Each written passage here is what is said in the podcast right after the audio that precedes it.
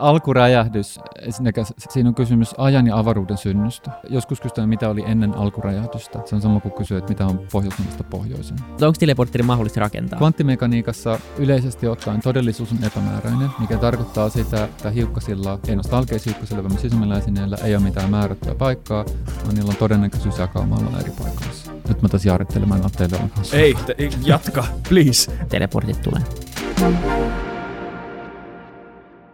Moi moi! Kaikki FutuCastin kuuntelijat, kaikki miljardit, toi on se mun vanha läpä, mitä mä edelleen viljelen, edelleen lypsän. Pikkuhiljaa se alkaa olla totta. Niin, vähitellen.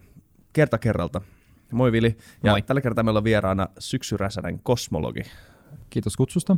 Kiitos, että tulit. Ja vähän mä oon kyllä tyhmä.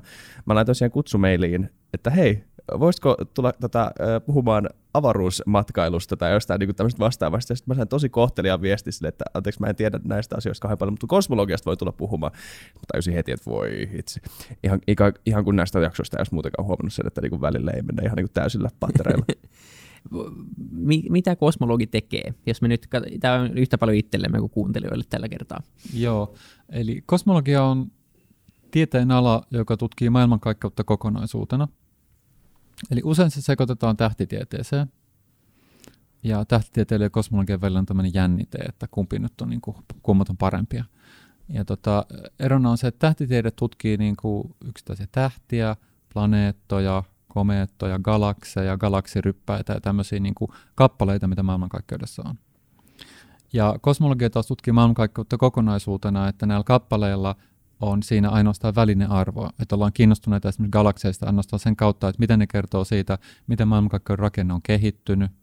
Ollaan kiinnostuneita tähdistä ainoastaan sen kautta, mitä ne kertoo esimerkiksi siinä, että miten, ää, miten aine kehittyy, että miten tähdissä ää, atomoytimet yhtyy raskaammiksi ytimiksi. Et kosmologian keskeisiä kysymyksiä on se, miten maailmankaikkeus laajenee, se millaista ainetta maailmankaikkeudessa on, millaisia muodonmuutoksia tämä aine on käynyt läpi, mitä on tapahtunut hyvin varhaisina hetkinä ja mitä tapahtuu tulevaisuudessa. Okei. Okay. Se on aika, siis, se on aika ladattu termi, mutta niinku, onko se semmoinen holistinen lähtö, niinku lähestyminen tähän? Tota, niinku, että yritetään katsoa maailmankaikkeutta kokonaisuutena. Kuulostaapa hienolta termiltä. Okei. Okay. Sä et ole ennen kuullut. Hyvä. No hei, mä, Ei, miksi ei ei. holistinen lähestymistapa? Ei, ei, ei ole, on kuullut. Tota, kaikki tietää Dirk Gentlin holistisen etsivä toimiston. Joo. Tota, ähm, en mä tiedä siis, onko se niinku tutkimus tavaltaan sen enempää holisti niin kuin mikään muukaan, Mm. mutta se tutkimuskohde on isompi, että siinä ollaan kiinnostunut vaan Niin, tästä niin. kokonaisuudesta. Just, just. Siis tämä on aine, aihe, joka on, se on niin superkiehtova kaikilla tapaa ja se voi vieläkin, että tämä menee ihan ohi, mutta, mutta tämä on, niin kuin, tämä on semmoinen asia, missä mä oon niin aina, tällainen, mä käyn aina jonkun YouTube-videon jostain niin kuin Big Bangista tai jotain, sitten mä huomaan, että niin kuin kaksi tuntia myöhemmin mä katson kolmen tunnin väittelyä siitä, että miksi on jotain eikä ei mitään.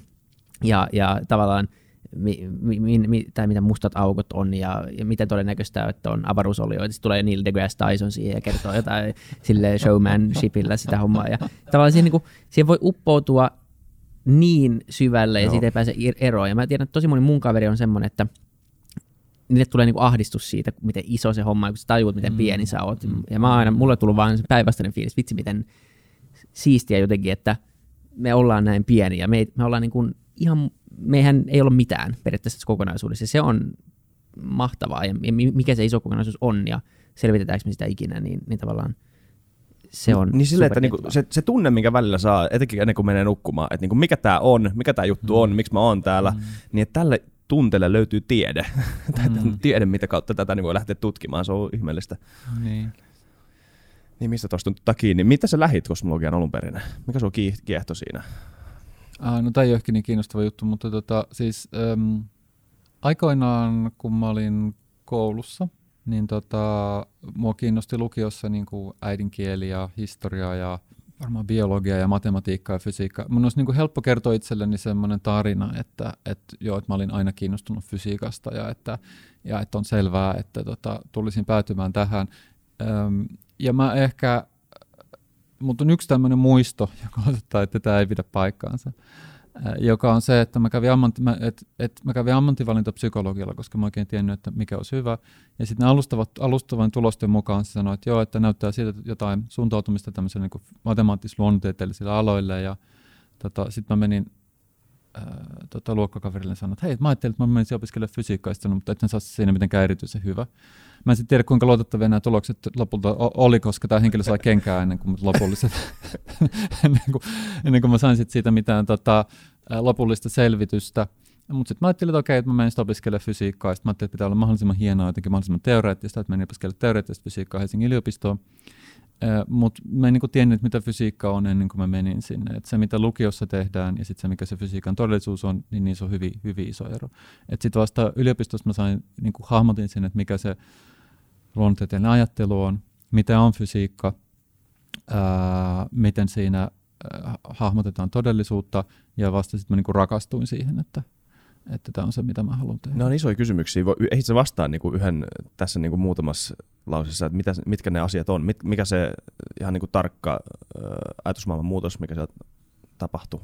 On vaarallista sanoa, että mitkä on ollut ajatusmaailman muutoksia, koska mulla ei ole mitään muistiinpanoja niiltä ajalta. Että mä mm. muistan ainoastaan sen, mitä mä ajattelen nyt, ja ne asiat, mitä mä ajattelen nyt. Että se, mikä se on ollut aiempi, niin sitä mun on rehellisesti vaikea arvioida. Mutta sellainen asia tietysti, öö, yksi asia, mikä luonnontieteellisessä ajattelussa on, on epävarmuus, se, että kaikki ajattelu pohjaa epävarmuuteen.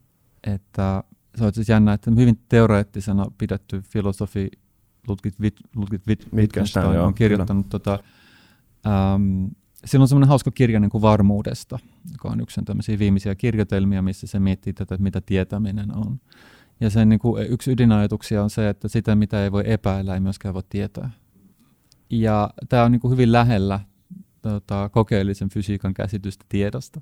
Että et tieto pohjaa siihen, että et me, et tiedossa on kyse siitä, että meillä on käsitys siitä, mikä on epävarmuus tässä, mitä me sanotaan. Mm. Ja että siinä fysi- et fysiikassa ei ole kysymys varmuudesta, vaan sen epävarmuuden asteiden kartottamisesta. Niin, että jos ei ole tapaa, miten tätä tiettyä väittämää pystytään todistamaan vääräksi, niin jo se tarkoittaa, että tämä ei ole tavallaan pätevä ajatus.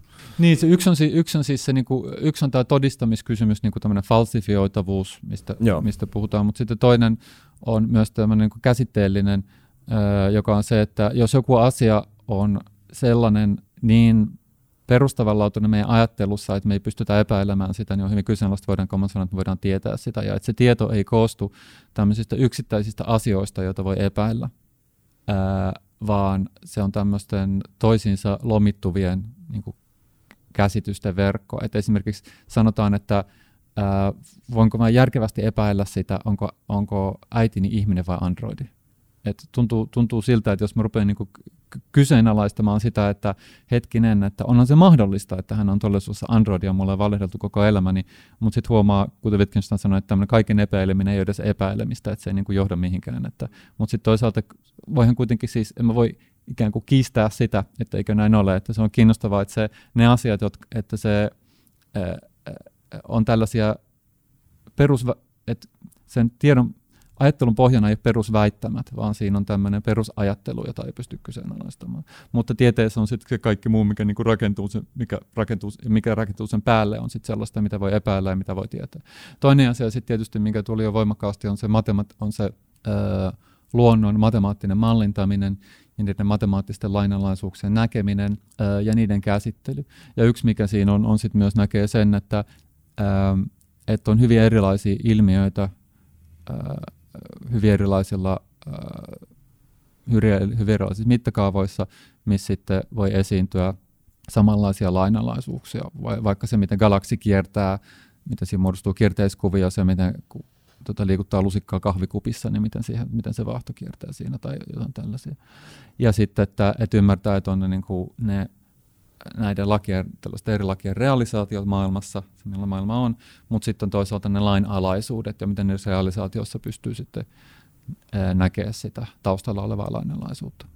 Ja semmoinen tietynlainen semmoinen uudenlainen kauneuden ymmärrys, mikä siinä on tullut hyvin voimakkaasti, että, että estetiikka on hyvin tärkeässä roolissa fysiikassa. Se on erittäin tärkeää sen takia, että kun ajattelee, jos etsii uudenlaisia luonnonlakeja, tai miettii, että on joku ilmiö, mitä ymmärrä, miettii, miten sitä nyt voisi kuvata, mitkä on ne säännönmukaisuudet, niin äh, ei ole mitään semmoista tapaa, mistä voi niin kuin johtaa, että nyt johdamme, että sen täytyy olla tällainen tai tuollainen, vaan fysiikka toimii niitä niin kuin vedetään hatusta, että no ehkä se on tällainen tai ehkä se on tällainen, mulla on joku idea, joka perustuu johonkin, ehkä se perusta on hyvä, ehkä se on huono, ja sitten katsotaan pitääkö se paikkansa. Ja mitä paremmin on sellaisia sääntöjä, saa sellaisia ohjenuoria, jotka voi kertoa, että mistä tätä ratkaisua lähtee hakemaan, niin sen parempi. Ja kauneus on ollut tämmöinen hyvin hyödyllinen ohjenuora, että semmoiset, että etsitään semmoisia lakeja, ää, jotka on kauniita, ja se nyt mä tässä jaarittelen, mä en ole teille ollenkaan. Ei, te, jatka, please. ja, se, mikä tässä, ja se, mikä siinä on sitten äh, kiinnostavaa, mutta usein kun ajatellaan, niin kun puhutaan fysiikan kauneudesta, niin ihmiset ajattelee vaikka, että, että aurinko on kaunis tai, tai lumihiitolat on kauniita tai, tai myrskypilvet on kauniita. Mutta siinä fysiikan kauneudessa ei ole kysymys näiden fysiikan lakien ilmentymien kauneudesta, vaan niistä laeista itsessään. Eli siinä on kysymys niin muodoista muotojen takana niistä muodoista, jotka määrää ne näkyvät muodot. Joo, platonilainen ajatus. Tota, me, se vähän vastasit jo siihen uh-huh. tässä. Tota, me päästään varmaan näin niin yksityiskohtiin. Mä haluan ainakin puhua pimeästä aineesta, mustisaukoista Joo. ja muista, mutta tota, mut, et, se vähän jo kuvaili sitä, mutta siis se on vaikuttanut sun maailmankuvaan silläkin tavalla, että sä näet kaiken. Sä näet sä ihmiset, näet sä yhteiskunnat, näet sä tämmöiset niin arkisetkin asiat. Sä puhut siitä kahvikupista, mutta se on, niin onko tämä sun kosmologian tota, tutkiminen vaikuttanut siihen, miten sä näet pienemmätkin asiat? Ihan kaiken. Varmasti on, mutta vaikea sanoa, mutta mun on vaikea yksinkertaisesti sanoa miten, koska silloin mun pitäisi verrata siihen, mitä mä ajattelin asiaa vaikka, vaikka 25 vuotta sitten tai jotain, enkä mä muista sitä, mitä mä ajattelin asioita silloin. Öö, niin silloin ei ollut somea vielä, niin voi katsoa mitä niin.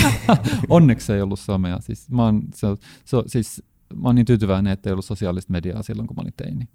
Se olisi kamalaa. Mm, niin, no, niin, niin no, olihan se niin kuin aina silloin tällöin. Joo. Nyt edelleen, kun sä oot poistanut sun jutut sieltä, mä, mä oon vielä aina välillä, aina välillä menen sinne katselemaan ja poistelen aina yksi kerrallaan, mutta uh, oikeasti, joo, ihan oikeassa oot. Hyvä, ettei ollut. Joo, ei kun just näin.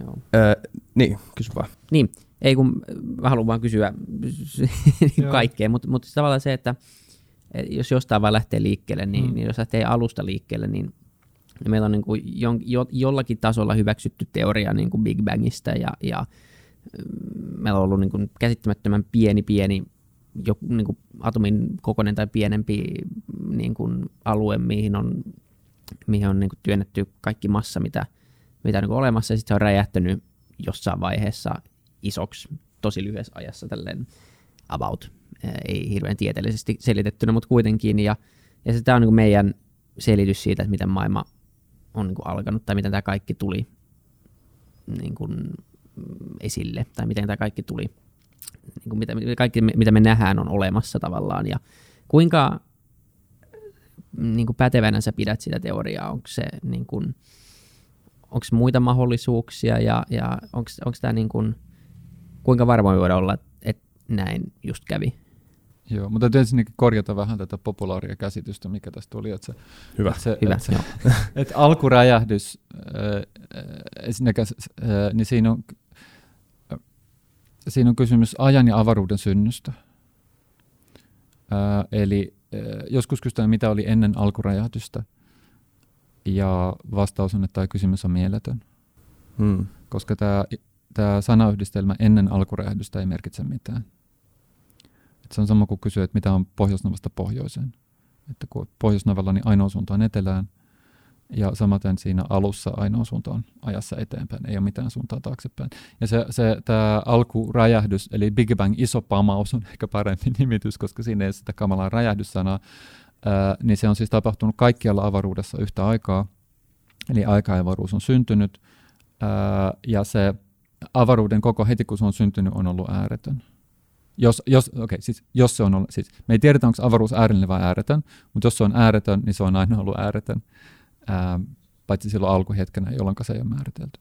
Mutta se, että mistä me tiedetään, mutta se, että mistä se on kysymys ja mistä me tiedetään, niin se on hyvä, että sä kysyt, koska nämä liittyy toisiinsa. Jos ajatellaan, että ja tämä idea, jos ajatellaan idea historiaa, niin tota, ää, meidän nykyinen käsitys ajasta ja avaruudesta ja sitä, miten aika ja avaruus käyttäytyy ja siitä, miten ne suhtautuu aineeseen, on yleinen suhteellisuusteoria. Ja äh, Albert Einstein, David Hilbert ja heidän yhteistyökumppaninsa kehittävät yleisen suhteellisuusteorian 1910-luvulla ja lopullinen muoto sille saatiin vuonna 1915.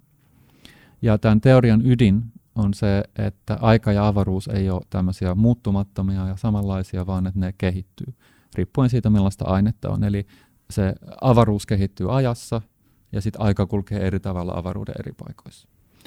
Ja yksi tämän teorian tällainen hyvin perustavanlaatuinen ennustus on se, että kun avaruus kehittyy ajassa, niin se tarkoittaa sitä, että yleensä maailmankaikkeus laajenee tai maailmankaikkeus supistuu, mutta se ei niin kuin pysy paikallaan. Ja Einstein huomasi, että näin on, ja se totesi, että teoria on siis väärin, koska se ennustaa tämmöisen, että tähän on aivan älytöntä, näin ei voi olla. Silloin ajateltiin, että maailmankaikkeus itsessään on niin kuin ikuinen ja pysyvä. Ja sitten Einstein muutti tätä teoriaa siten, että saataisiin aikaan tämmöisiä maailmankaikkeuden ratkaisuja, jotka on pysyviä. No näin sitten ollut, tota, niissä oli matemaattisia ongelmia sitten niissä ratkaisuissa, mutta lopulta, kuten jotkut teoreetikot huomautti, mutta sitten lopulta, ja sitten esitettiinkin, että maailmankaikkeus laajenee, ja Einstein sanoi, että no tämmöiset laajenevat ratkaisut, ne on niin kuin matemaattisesti päteviä, mutta fysikaalisesti niissä ei mitään mieltä, että ne on kamalia. Ja sitten lopulta teoreetikkojen tämmöiset pohdinnat ei ratkaissut tätä asiaa, vaan havainnot. Vuosina 27-29 havaittiin, että maailmankaikkeus laajenee. Ja jos maailman, kun maailmankaikkeus laajenee nyt, niin kun maailmankaikkeus laajenee, niin aineen tiheys laskee. Eli sä ajattelet, että siellä on sama määrä ainetta, mutta kun laajenee tilavuutta tulee lisää, niin se paljonko se ainetta jokaisessa kuutiometrissä, niin se pienenee. Ja tämä tarkoittaa sitä, että jos mennään taaksepäin ajassa, mitä oli ennen, niin se aineen tiheys oli isompi. Ja sitten kun otetaan se yleinen, suht, otetaan ensinnäkin meidän se, mitä me tiedetään aineesta, aineen käyttäytymisestä, ja laitetaan se yleisen suhteellisuusteorian kanssa, joka kertoo, että jos aine käyttäytyy näin, niin avaruus laajenee noin. Niin tämä kertoo meille, että kun mennään nykyhetkestä äärellinen matka taaksepäin, niin aineen tiheys kasvaa äärettömäksi ja siitä ei voi enää jatkaa taaksepäin. Ja, ja tiedetään, että tämä hetki, jolla tähän niin kuin, ja tämä hetki on 14 miljardin vuoden päässä menneisyydessä. Eli silloin aineen tiheys muuttuu äärettömäksi, avaruuden laajenemisnopeus muuttuu äärettömäksi ja, ja ää, se aika ja avaruus loppuu siihen, tai oikein, oikein, oikein tietysti alkaa siitä. Ja tätä sanotaan sitten tota, alku, tätä sitten ruvettu sanottamaan alkuräjähdykseksi.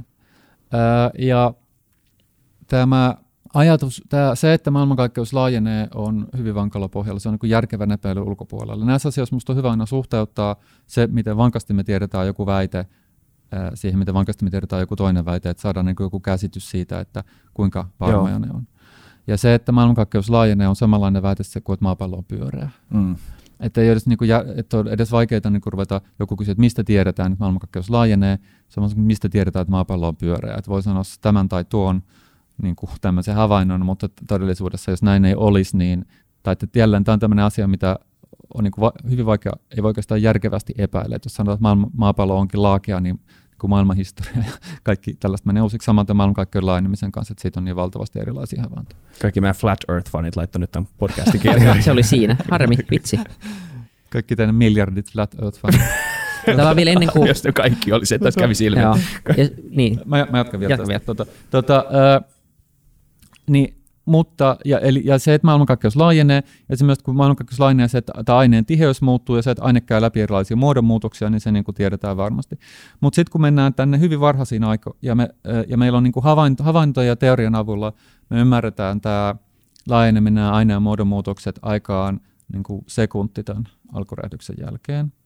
Ja teoreettisesti me ymmärretään sekunnin miljardisosan sadasosaan siitä – ja meillä on niin teoreettisia jotain käsityksiä, jotain havaintoja, mutta ihan varmuutta myös ehkä sekunnin miljardisosan, miljardisosan, miljardisosan, miljardisosaan tämän alun jälkeen. Mutta sitten kun mennään tätä varhaisempiin aikoihin, niin se aineen tiheys kasvaa niin isoksi, että meidän käsitys aineesta ei enää, siitä meidän nykyiset aineen teoriat ei enää pysty kuvailemaan sitä. Ja sitten samalla se maailmankaikkeuden laajenemisnopeus, eli se, joka liittyy siihen, miten voimakkaasti aikaavaruus on kaartunut, niin se kaarevuus on niin iso, se laajenemisnopeus on niin iso, että me tiedetään, että yleinen suhteellisuusteoria ei pysty enää kuvailemaan sitä. Eli me ei tiedetä, mitä siellä niin kuin alkuhetkinä on tapahtunut, ja nyt voi sanoa, että mistä me tiedetään, että onko ollut alkua, ja varmasti me ei niin kuin tiedetäkään. On esimerkiksi esitetty tällaisia ideoita, että, että maailmankaikkeus on ollut ikuisesti olemassa, että ensin se on ikuisesti romahtanut, sitten se, sit se romahdus on pysähtynyt ja sitten se on alkanut laajenemaan, että se mikä meistä näyttää alulta on sitten vaan tämä kääntyminen. Semmoinen oskillaatio niin. tavallaan. Ei, se, tässä oli semmoinen idea, että se tapahtuu vain kerran. On myös okay. ideoita, että se tapahtuu useamman kerran. Mä, mä en sano tätä sen takia, että olisi vakuut, se vakuuttavampi idea, kun muika on kaikenlaisia ideoita, vaan niin kuin esimerkkinä siitä, että mitä muuta on saattanut mm. tapahtua. Et me ei niin kuin tiedetä, mitä silloin ihan varhaisena hetkenä on tapahtunut. Kun sanotaan, että on ollut alkuräjähdys, niin me sanotaan, että meidän nykyisten teorioiden perusteella on ollut, mutta me tiedetään, että nykyiset teoriat ei niin kuin päde siellä alkuräjähdyksen lähellä. Okay.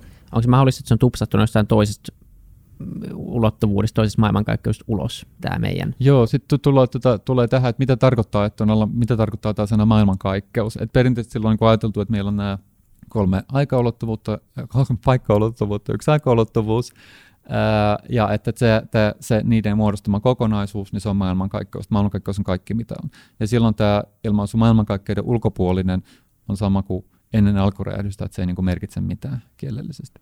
Mutta sitten voidaan tietysti ajatella, että okei, että jos tämä, se aika ja avaruus, mitä me nähdään, jos se on kiva osa siitä, mitä on, että jos on olemassa jotain muita tällaisia aika-avaruuksia. Itse asiassa mun väitöskirjatyöni liittyy tämmöisiin ideoihin, missä oli sellaisia malleja, missä on ylimääräisiä ulottuvuuksia. Ja tämä meidän, se mitä me pidetään koko maailmankaikkeutena, on vaan tämmöinen neliulotteinen siivu, 3 plus 1 ulotteinen siivu korkeimmassa, korkeampulotteisessa avaruudessa, ja sitten on muita tämmöisiä siivuja, missä on tämmöisiä muita aika-avaruuksia. Se on niin mahdollista, mitään tämmöistä mutta se on semmoista villiä spekulaatiota. Jos kysyt, onko mahdollista, niin monet asiat on mahdollisia. Et fysiikassahan on paljon, niin kuin, on semmoisia, mitkä me tiedetään, jotka on niin järkevä päin ulkopuolella, niin maailmankaikkeuden laajeneminen. Sitten on sellaisia asioita, ää, jotka on siinä tiedon rintamassa. Sitten on varmaa tietoista epävarmempaa, sitten on semmoista, joka on niin kuin varmenemassa, niin kuin esimerkiksi se, mitä tapahtuu tällä sekunnin miljardisosan, miljardisosan, miljardisosan, miljardisosan aikoihin, niin sanottu kosmisen inflaation aikoihin – ja sitten on semmoista niin alkuräjähdykseen liittyvät asiat, jotka on niin puhdasta spekulaatiota.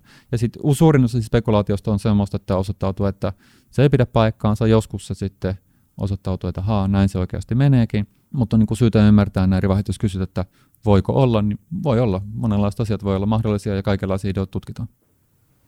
Mulla on vielä kysymys liittyen siihen äskeiseen selitykseen. Sori, jos se nyt kaikki muut ymmärsi, mutta mä en ymmärtänyt. Eli siis miten, miten tämä äärettömyys ja sitten se laajeneminen, laajeneminen, miten ne sopii yhteen? Aa, joo, tämä on hyvä kysymys. Joo.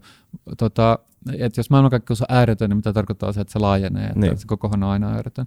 Se tarkoittaa sitä, että jos me otetaan mikä tahansa äärellinen osa sitä maailmankaikkeutta, rajataan vaikka, että otetaan, vedetään tämmöinen laatikko, että otetaan sinne tietyt galaksit ja näin, ja katsotaan, mitä sille laatikolle tapahtuu, niin ajan myötä se laatikon koko kasvaa ja ne galaksit etääntyy toisistaan.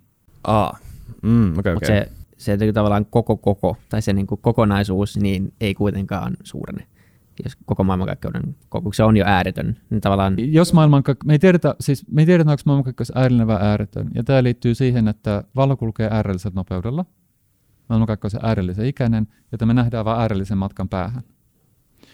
Ja me ei tiedetä, ja se, sen, se matka, mitä me nähdään, me tiedetään, että maailmankaikkeus on tällä hetkellä se on 50 miljardia valovuotta, se kuinka kauas me nähdään. Se on enemmän kuin maailmankaikkeuden ikä kertaa valonnopeus, koska maailmankaikkeus laajenee. Me ollaan nähty pidemmälle. Me nähdään 50 miljardin valovuoden päähän, ja me tiedetään, että ainakin tällä maailmankaikkeus on ainakin näin iso. Mutta onko se paljon vähän isompi äärellinen, paljon isompi äärellinen vai, vai ääretön, niin sitä me ei tiedetä. Mä kuullut joskus teorian siitä, että maailmankaikkeus olisi pyöriä. Että se olisi niin kuin vaan pallo periaatteessa tämä koko homma. Ja sen takia se tavallaan kaikki niin kuin, asiat menee vähän pieleen, kun lähdetään tekemään teorioita. Tuosta jälkimmäisestä tiedä, mutta siis tämä pallojuttu. Äh, joo, siis jos ajatellaan, että äh, joo, siis maailmankaikkeudella, sillä avaruudella voi olla äh, erilaisia, siis jos, jos maailmankaikkeus on äärellinen, niin äh, se on silti rajaton millä tarkoitan, että sille ei rajaa, niin kuin sille ei reunaa. Eli se on niin kuin pallon pinta. Että jos sä matkat pallon pinnalla, niin sitten lopulta palaat samaan pisteeseen. Että samoin pallon pinnalla siinä ei ole mitään rajaa, mutta se on äärellisen kokoinen. Ja siinä mitään reunaa. Ja sitten samalla tapaa, jos maailmankaikkeus on äärellinen, niin se on samanlainen, ja sillä voisi olla erilaisia tota, muotoja. Yksi on pallo, mutta siis ei tämmöinen kaksulotteisen pallon pinta, vaan se on niin kolmiulotteinen pallon pinta, jota on vaikea vaikeampi visualisoida. Ei siis kolmiulotteinen pallo, vaan tämmöinen pallopinta. Neliulotteisen pallon kolmiulotteinen pinta, mutta sillä on samanlainen ominaisuus, jos matkaa johonkin suuntaan lopulta palaa alkuun, mutta on monia muitakin vaihtoehtoja sille, minkä muotoinen maailman, mutta se voi olla, että se voi olla vaikka tämmöinen iso donitsi, joka on sitten No, Niin, se, joo, se Donitsi on, mikä mä nähnyt, joo, nimenomaan. Joo, joo. tämmöinen donitsi tai näitä on sitten erilaisia vaihtoehtoja. Näitä on siis myös tutkittu havaintojen kautta, koska tässä on semmoinen, että jos esimerkiksi, jos maailmankaikkeuden äärellä e, voisi esimerkiksi olla, että kun me nähdään 50 miljardin valovuoden päähän, niin voi herää kysymys, että miten se maailmankaikkeus on paljon pienempi ja se valo on vaan niin kuin meni ympäri. Mm. Mutta silloin meidän pitäisi niin kuin nähdä samoja kohteita eri puolilla. Me Niin. nähdään se samasta kohteesta tuleva valo, joka sitten on tullut meille monta kertaa. Mm, okei, okei. Ja, tota, ja tätä sitten on tutkittu, voi katsoa taivaalle, että onko näin, ja vastaus on, että ei ole näin. Harmi. Se Donitsi-teoria jotenkin olisi kiehtova. Voisi silti olla Donitsi, että se pitää olla isompi kuin niin, tota, nimen, isompi kuin mitä minne ollaan päässyt ollaan ja nähty nähty. jo. Niin, just näin. kun tulee tota, öö, niin kuin, ihan niin kuin puhtaaseen tämmöiseen niin kuin tutkimiseen, niin kuin eli teleskooppien kautta, yms, yms, satelliittien kautta, niin, niin tämä laajeneminen on sillä tuo tähän konkreettisia ongelmia sen takia, että ö, sehän koko ajan niin kuin rajaa sitä viivaa niin kuin tavallaan kapeammalle, että kuinka paljon me oikeasti nähdään kuinka paljon voidaan tutkita. Eikö tämä kuin oikea ongelma, mikä tulee niin tämmöiseen kosmologiaan ja muutenkin ja niin tähtitieteisiin, että niin kuin, et, mä oon kuullut, että tämä voi olla tämä joku niin kuin astronomin pitchi saada enemmän niin kuin, niin kuin rahaa, mikä nyt siinä saa huono asia, koska niin kuin, miksei tähän, tätä pitäisi tutkia, mutta niin kuin, mut, mut, mut, että, että, että jos me nyt tänään rakennettaisiin semmoinen iso niin kuin teleskooppi, jolla nähtäisiin niin kuin X määrä Mhm. mm-hmm. niin kuin pitkälle, niin, niin viiden vuoden kuluttua tämä sama teleskooppi ei enää näkisi niitä samoja juttuja, mitä se näkee nyt. Että tämä, on, niin kuin, tämä laajeneminen on sinänsä ihan niin kuin konkreettinen Aa, ongelma. Ei ole, tämmöistä ongelmaa ole. Se johtuu siitä, että se maailmankaikkeuden laajeneminen on nykyään niin hidasta. Aha, Se ei haittaa, koska että se maailmankaikkeuden se tyypillinen aikaskaala, jolla se maailmankaikkeuden koko muuttuu merkittävästi, on kaikkina aikoina suunnilleen sama kuin maailmankaikkeuden ikä. mm. Et silloin kun noi ensimmäiset atomi-ytimet muodostu, maailmankaikkeuden muutaman minuutin ikäinen, ja silloin todella, että jos odottaa viisi vuotta, niin kaikki näyttää aivan erilaiselta, koska se laajenemiskaala on niin kuin minuutteja, että se on todella nopeaa. Mutta nykyään maailmankaikkeuden ikä, kun se on suunnilleen 14 miljardia vuotta, niin tota, sitten kun 14 vuoden aikana, niin se sitten niin kuin muuttuu miljardisosan suunnilleen se kuva, mikä siellä taivaalla on. Että. Okay. että tämmöistä ongelmaa ei ole. Että ne muutokset on aivan mitättömän pieniä. No hyvä. Joo. Miten sitten mustat aukot? Nyt on ollut Joo. viime aikoina vähän uutisia mustista aukoista sekä Joo. se, että sitten saatiin nyt kuva. Se oli iso asia, sitä ei ollut aikaisemmin tapahtunut. Ja, Voidaan sit, puhua siitäkin, että mitä mikä se niinku itse asiassa oli.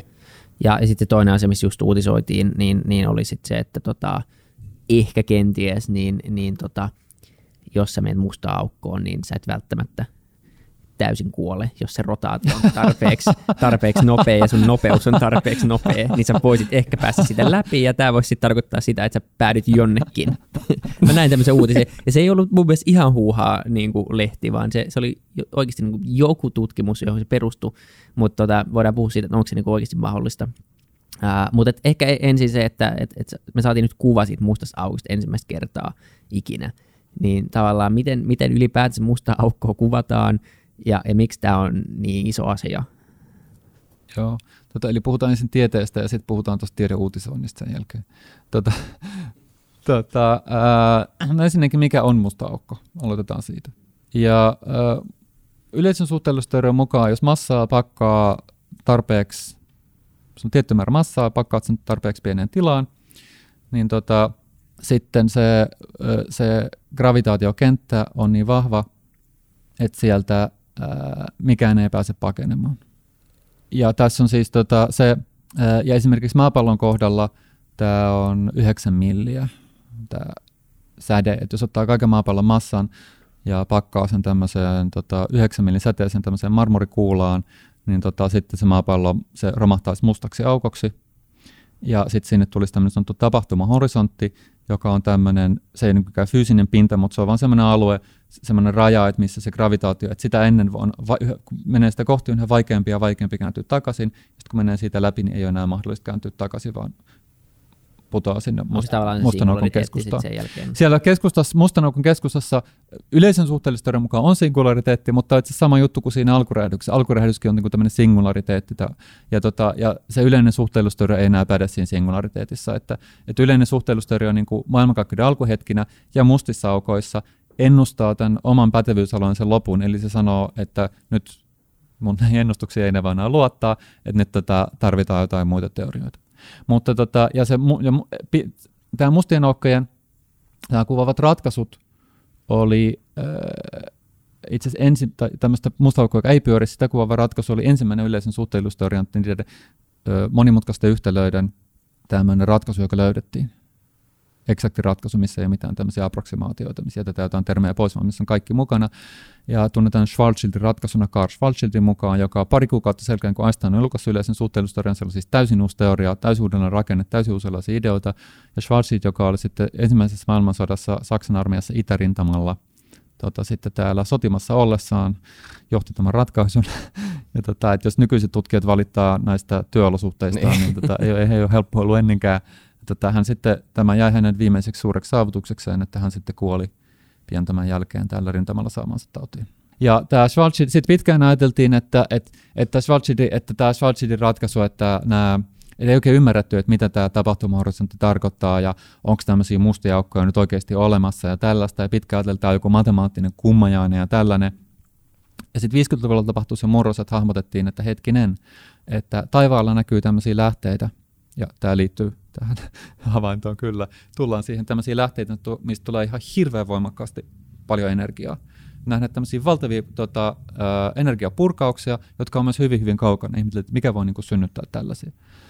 Ja sitten ne annettiin nimi kvasaari, ja sitten hahmotettiin, että nämähän on mustia aukkoja. Että on musta aukko, jossa se gravitaatiokenttä on ihan mahdottoman voimakas, ja sitten on ainetta, joka putoaa sinne mustaan aukkoon, mutta se aine ei putoa suoraan, se lähtee kiertämään. Ihan niin kuin maapallo ei putoa aurinkoon, vaan se kiertää aurinkoa sen takia. Mutta jos maapallon pysäyttäisi, se putoaa suoraan, mutta jos sä tuut niin jollain tämmöisellä kulmalla kohti sitä aurinkoa, niin sitten sä joko kieput siinä, kiepahdat siinä ja meet pois tai kierrät ja tällä. Ja samaan tapaan ne esineet ei niin no, osa niistä asioista putoaa mustaan aukkoon suoraan ja sitten se syö ne, mutta osa sitten kiertää siinä ja sitten kun ne kiertää, niin siinä magneettikentissä sitten syntyy ö, sähköisesti varatusta hiukkasista säteilyä ja sitten tämä mustan aukon energia, niin kuin vaali, mustan aukon energiasta muuttuu säteilyksi ja sitten sitä nähdään. Ja sitten tuli, huomattiin, että hetkinen, että näillä mustilla aukoilla, että ne ei ole pelkästään tämmöiset, okei, se on, ne ei kummaja siinä on todellisia ja myös se, että mustiin aukkoihin liittyy valtavasti erilaisia ilmiöitä sen takia, koska ne on niin massiivisia, että ne vetää ainetta puoleensa ja tota, niin, tota, syntyy tätä säteilyä, syntyy erilaisia asioita, että ne on niin kuin tämmöinen valtava rikas tutkimuskohde. Ja sitten on lähestytty sitä, että okei, näitä vasareja on siis nähty satoja tuhansia. Että se, että onko aiemmin ollut mitään tietoa, onko musta joukkoja olemassa, niin joo, meillä on niin satoja tuhansia datapisteitä tästä aiheesta. Sitten se, että mutta onko ne todella mustia aukkoja, voiko olla joku muu selitys, niin sitten on havaittu myös tämmöisiä, nämä, kvasaarit on tämmöisiä niin galaksien keskustassa olevia mustia aukkoja, niin kuin meidän linnunradankin keskustassa on tämmöinen musta aukko. Sitten on pienempiä mustia aukkoja, jotka on niin kuin syntynyt yksittäisen tähtien romahtaessa, joiden massa on niin kuin ehkä muutama kymmenen auringomassaa tai kymmenen auringomassaa tai tällaista. Ja tämmöisiä kohteita oli nähty siten, että nähdään, että on joku tämmöinen tai ei nähdä sitä kohdetta, mutta nähdään, että on tämmöinen, joka on putoamassa siihen. Ja sitten kun se putoaa, niin nähdään, miten sen taajuus muuttuu, että se, se lähettää erilaista signaalia, kun se gravitaatiokenttä muuttuu, ja sitten yhtäkkiä sitten signaali loppuu hiljaista. Ja mm, jos taisi joku, mm. oikein joku tähti tai joku, mihin se, niin sitten näkyy, että se, että se rysäyttää siihen, ja siitä tulee vielä isompi signaali. Ja tästä on päätelty, että nämä on myös mustia aukkoja, koska miksi, miksi sitä törmäystä ei muuten nähdä. Ja sitten meidän galaksin keskustassa olevat mustasta aukosta, jonka massa on noin 4 miljoonaa auringonmassaa, niin tota, siitä on havainto, että on havaittu tähtiä, jotka liikkuu siinä hyvin lähellä. Ja sitä musta aukkoa ei, ei ole suoraan nähty, mutta on nähty, että ne tähdet kiertää sitä, ja sitten niiden tähtien kiertonopeudesta voidaan päätellä tämä massa, ja sitten nähdään, että se on hyvin pienessä tilassa, ja että siellä ei niin kuin nähdä mitään kohdetta. Ja tämä nyt havainto, mikä nyt tuli, on galaksin M87 mustasta aukosta, jonka massa on noin 6 miljardia, auringon massaa. Ja se oli ensimmäinen, siitä oli nähty tämmöinen suihku, mikä sieltä wow. tulee jo vuosikymmeniä sitten havaittu. Sama, samantyyppinen mikä on kvasaareissa, mutta pienempiä, että siellä tässä kiertäessä muuttuu. Aina että tiedettiin, että tuolla se on. Jos me katsotaan tonne, niin me nähdään jotain. Ja se, mitä mustasta aukosta sitten näkyy, vaitella, tota, niin ne, on tietysti se, on se kiertämäkiekko ja suihku, minkä voi nähdä, mutta jos katsoo ihan ihan lähelle, ää, niin, ää, pit, niin pitäisi näkyä sellainen musta alue ja sitten sen ympärillä paljon valoa. Koska se musta aukko se on niin massiivinen, että se taivuttaa paljon valoa, joten itse asiassa katsoo suoraan niin sitä musta aukkoa kohti, niin näkee miltä sen takana näyttää.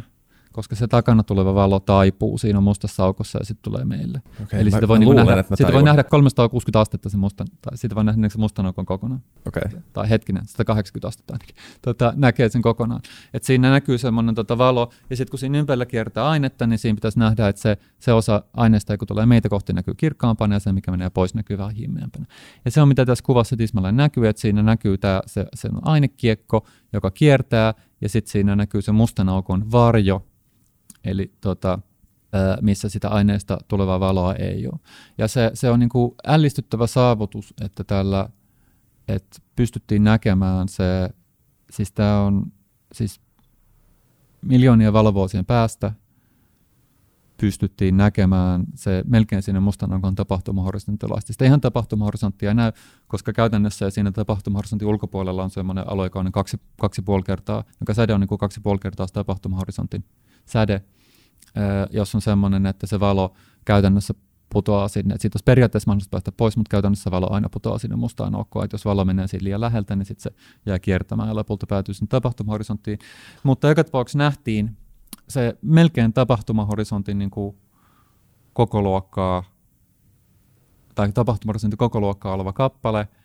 Ja äh, tämä tieteellisesti tämän havainnon arvo itse ei ollut kauhean suuri vielä sinänsä, että se esimerkiksi yleistu, että kun on erilaisia vaihtoehtoja, että mitä jos se on musta aukko, mitä jos se on jotain muuta, jotka kaikki on paljon spekulatiivisempaa, vielä villimpää, mutta tämä pystyy rajaamaan niitä hyvin, hyvin heikosti, että koska se havainto ei ole niin kauhean tarkka, mutta se on niin kuin, ensinnäkin periaatteellisesti tietysti mahtavaa, että nyt nähtiin, että musta aukko. Ja sitten toisekseen se, että tätä kohdetta voi nyt sitten myöhemmin katsoa uudelleen tarkemmin, olkoonkin, että tämäkin oli jo hyvin, hyvin vaativa, että jotta saadaan ne, se kuva niin tarkaksi kuin se on, niin tota, siihen vaaditaan, vaadittiin teleskooppi, joka on niin tuhansien kilometrien kokoinen, ja käytännössä mitä se tehtiin, että on teleskooppi. Mitä? Miten se voi olla? Perus zoomi. Niin aivan, mutta, aivan, mutta tota, mikä on teleskooppi? Jos ajattelet, teleskooppi on tarkoitus, jos sulla on teleskooppilautanen, niin siinä on ideana se, että samaan aikaan otetaan sitä valoa, äh, mitataan se valo, joka tulee sen lautasen joka kohtaan. Se, se on mikä teleskooppi.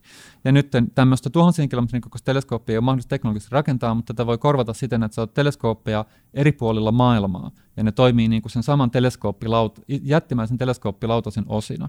Ja silloin ei saa semmoista kokonaista kuvaa. että Itse asiassa ne kuvat, mitä lehdistössä oli siitä, niin ne ei ole niin kuin valokuvia, ne on tämmöisiä algoritmin rekonstruktioita, koska oikeasti mitä siitä näkee on vaan semmoisia pieniä palasia, mitä ne teleskoopit, Mm. Et siinä on niin kuin useita teleskooppeja ympäri maailmaa, ja sitten ne teleskooppiparit näkee aina semmoisen pienen siivun siitä, että se on, kun sä ajattelet, että sulla on kuva, sitten sä näet siitä siivuja tällä tavalla, sitten sun pitää rekonstruoida, että mikä se koko kuva on. Siksi on Photoshop-velhoja onneksi. Okay.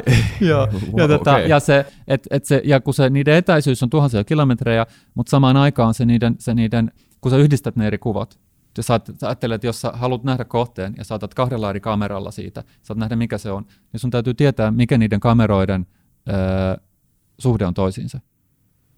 Muuten sä et pysty re- rekonstruoimaan sitä kuvaa. Et jos sulla on vain kaksi kuvaa eri suuntaan, niin täytyy tietää, mikä se eri suunta on. Muuten sä et tiedä, mikä se kokonaisuus on. Joten, ja tässä, kun se valon aallonpituus on millimetrejä, niin niiden, sat, niin niiden tuhansien kilometrien päässä toisistaan olevan teleskooppin etäisyys pitää tietää millimetrin tarkkuudella, että sen kuvan voi rakentaa. Mä tiedän, miten me otetaan seuraava Futugas vieras selfie. Mitä? Mä tiedän, miten me otetaan seuraava Futugas vieras selfie. Joo, ne teleskoopeilla kyllä, ja sitten me rekonstruoidaan se Nimenomaan. millimetri Vähän tarkkaan. Joo. wow. Okei. Okay. haluatko ottaa kiinni jostain tuosta ja kysyä jotain? Niin. Mä- Kysytkö yritän vai mennäänkö me tähän toisiin ulottuvuuksiin? mistä Ja, kysyt? jatketaan, joo, joo, Joo, jatketaan. jos, jos kysytään me voidaan toisista vaan olla hiljaa. sä- Joo, niin, tavallaan kun puhut. si- oli jonkin, jonkinlainen uutisointi siitä, että näiden läpi, ja tätä on spekuloitu, niin kun, mä olen aina kuullut tänne, että niiden, niiden läpi kun sä meet, niin sä päädyt jonnekin. Joo. Nyt oli tullut jonkinlainen äh, teoria siitä, että siihen liittyy pyöriminen ja tarpeeksi kova nopeus. Mä etin sen samaan aikaan, kun sä kerrot, miksi se ei pidä paikkaansa, mutta mä, tota, mä etin sen tästä. Joo, tota, joo, jos tarkastellaan pyörivää, no ensinnäkin, jos tarkastellaan sitä ratkaisua, ajatellaan sitä ratkaisua, minkä Carl Schwarzschild itärintamalla löysi, mikä kuvaa tätä mustaa aukkoa, joka on siis tämmöinen, ensin musta aukko, joka ei pyöri, tämä on niin paljon helpompi tapaus. Ja se on myös semmoinen ratkaisu, joka on niin kuin ikuinen, että se on aina ollut olemassa, tulee aina olemaan, ja siis tietenkään myös kuvaa oikeita mustia aukkoja, jotka syntyy jossain vaiheessa. Mutta tarkastellaan sitä, niin siinä on olemassa se musta aukko, sitten kun katsoo tarkemmin musta aukko, ja sitten on se meidän, se mustan aukon ulkopuolinen maailmankaikkeus, ja sitten on toinen mustan aukon ulkopuolinen maailmankaikkeus, josta voi myös pudota mustaan aukkoon, mutta minne me ei voida mennä. Että se musta aukko on niin olemassa meidän maailmankaikkeudessa ja toisessa maailmankaikkeudessa. Lisäksi on olemassa valkoinen aukko, joka on olemassa näissä molemmissa maailmankaikkeuksissa, josta se on mustan aukko niin kuin samanlainen, mutta toisin, toisin päin. Eli se on semmoinen, sinne ei voi mennä, mutta sieltä voi tulla mitä vaan. Joo. Ja, tota, ja, ää, ja sitten, eli jo tässä pyörimättömässä mustassa aukossa on tämmöistä kaksi maailmankaikkeutta, mutta siihen toiseen ei vaan voi kulkea siinä. Ja sitten kysymys on, on että et, että et, et, pitääkö tämä paikkansa? Tota, Disney on elokuvassa musta, tota, musta aukko. Mulla oli kauhea pettymys, mä en tiedä, oletteko te nähnyt tämän. En, mutta okei, ei kannata. No niin, mutta se, se, se elokuvahan on, elokuvahan on mainio, se on ihan, ihan niin robotteja, no musta se kauhean Disney-äänet, mutta tota, niin on romuluisia robotteja, ja tämä on tehty niin kuin Star Warsin menestyksellä ratsastamaan. Siinä on sitten tämmöinen puhdas skifi-elokuva, robotteja ja muuta, mutta sit se on tämmöinen avaruusalus, joka on niin putoamassa mustaan aukkoon siinä elokuvassa. Ja tota, ainakin mun muistikuvissa on robotti hyvän näköisiä, älkää nyt Tuota. Mutta tota, ja näin. Mutta sitten kun ne putoaa sinne mustaan aukkoon, ne päätyykin helvettiin. Mä olin sillä että, että ei, ei ja, tota, ja, ja, ja tota, mä joudun nyt tota, tuottamaan teille sitten kanssa pettymyksen, okay. tota, että, mutta se on tässä tapauksessa ei päädytä helvettiin eikä toiseen, se on ihan hyvä. toiseen maailmankaikkeuteen. Ehkä se on hauskaa, mä tiedän. tota, mä, mä, löysin sen artikkelin. Joo, tota, eli näissä pyörimättömässä tapauksessa, niin tämmöinen joo, tämmöinen toinen maailmankaikkeus on olemassa ja tämä valkonaakko on olemassa, jos tarkastellaan sellaisia matemaattisia ratkaisuja, missä, missä on olemassa pelkästään se musta aukko, vaan yksi musta aukko ja se on ikuinen, eikä pyöri. Ja tota, todellisuudesta, kun otetaan huomioon, että musta aukko syntyy jos, jossakin vaiheessa, ja että ne mustat aukot vähän pyörii, niin sitten tämä rakenne on erilainen. Jos tarkastellaan mustia aukkoja, jotka pyörii, niin niissä tämä rakenne on sitten semmoinen, että näitä maailmankaikkeuksia, jos otetaan yksi musta aukko, joka pyörii, niin sitten näitä muita maailmankaikkeuksia loputtomasti. Että sitten on tämmöinen toinen maailmankaikkeus, sitten on taas toinen ja toinen ja toinen. Mutta jälleen, jos otetaan huomioon se, että mutta nämä on niin ratkaisun matemaattisia piirteitä, jotka ei kuvaa todellisuutta. Et fysiikassahan on teorioilla on paljon erilaisia ratkaisuja, mutta eri asia on sitten se, että mitkä on semmoisia, mitkä vastaa todella kuvaa meidän maailmankaikkeutta. Ja todelliset mustat aukot syntyy, maailmankaikkeudessa on todellisuus muutakin kuin nämä, muutakin on kuin nämä mustat aukot, ja sen takia nämä, näitä muita maailmankaikkeuksia näissä ratkaisuissa luultavasti ei ole olemassa. Mutta se, että tiedeuutisoinnista on tämmöinen asia, joka pulpahtaa esille siis, siis hyvin usein. Öö, ja se on niin kuin yksi tiedeuutisoinnin ongelmia mun mielestä, on se, että ei erotella sitä, että mikä on sellaista, mikä tiedetään, mikä on sellaista, mikä arvolla, että näin ehkä on, mikä on uutta villiä spekulaatiota ja mikä on semmoista villiä spekulaatiota tai ideoita, jotka on tunnettu kymmeniä vuosia. Ja mä en yhtään ihmettele, että julkinen ymmärrys tällaisista asioista on huono, koska näitä ei käsitellä, siis tämmöisiä perusasioita tieteestä, mutta ei käsitellä kunnolla koulussa, ja sitten tiedeuutisointi on aivan käsittämätöntä. Et mä muistan, kun mä olin aikana hiukkasfysiikan tutkimuslaitos CERNissä pari vuotta tutkijana, ja sitten meillä on tämmöinen tota, kosmokahvi, missä tota, juodaan kahvia aamulla ja keskustellaan, että minkälaisia tieteellisiä artikkeleita on ollut. Ja sitten joku otti sieltä läppäriltä, että hei, BBCllä on ollut tämmöinen, että joku tämmöinen havainto, että nähdään jotenkin neutronitähden sisällä. Joku sanoi, että neutronitähden sisällä voi nähdä, mitä ihmettä tämä on. Sitten se luki sen BBC-jutun, ja me oltiin siinä siis, siinä oli kosmologia, astrofysiikka, hyökkäfysiikoita. Ei nyt kukaan asiantuntija just tältä alalta, meillä on kuitenkin aika paljon niin kuin, tietämystä tästä niin kuin tiimalta, ja me oltiin kaikki sellainen, että me ei ymmärretä yhtään, mitä tässä artikkelissa sanotaan, että mistä tässä on kysymys. Oh. Hmm. Mutta musta se on tavallista. Koska... Ja olisi mennyt läpi jotain niin tallaajalta ihan, niin kuin, olisi lukenut läpi ja sitten wow. Niin, mutta niissä, niin. mut musta niissä on usein, usein ongelma se, että ne toimittajat, että ne toimittajat kirjoittaa asioista, mistä ne ei ymmärrä, hahmottamatta sitä, että ne ei ymmärrä. Mä olen huomannut, että niin hyvin tiedottamista ja huonoin tiedottamista ero on se, että ne hyvät tiedottamista, että kun ne selittää jotain korkealle, ne sanoo, että hei, et nyt stoppi, että mä en ymmärtänyt, mitä sä sanoit. Että voit, voit sä selittää tuon, koska näette, että niiden täytyy itse ymmärtää se, jollain perustasolla, että ne voi selittää sen. Ja huonot tiedot on sellaisia, että siinä on niin jargonia ja toistetaan jotain lehdistötiedotteita. Ja etenkin kun toi, tutkijoilta tulee kaikenlaisia lehdistötiedotteita, joissa sitten enemmän tai joskus vähemmän rehellisesti sanotaan, mitä on tehty ja mikä sen merkitys on. Ja sitten toimittajat joskus ajattelevat, että tulee tiederyhmältä lehdistötiedote, tähän pitää totta, mitä tässä sanotaan. Nyt katsotaan, mitä se lehdistötiedotteessa on, ja kirjoitetaan se lehteen. Et siinä ei ole mitään semmoista kriittistä arviointia. Niin, niin että jos mä, en, jos mä en saa sitä kirjoitettua, niin mä oon huono mun työssä jotenkin. Niin, mutta miettikää, on se vuosina klikkiotsikko tavallaan, että nyt, nyt niin. pystyy aika matkustaa mustan aukon läpi ja kaikki on mahdollista, tai nyt pystyy menemään toiseen maailman ulottuvuuteen, tai mitä tahansa. mutta se on se ongelma, se on mun mielestä niin kuin median laajempikin ongelma ihan kaikissa mm. uutisoinnissa.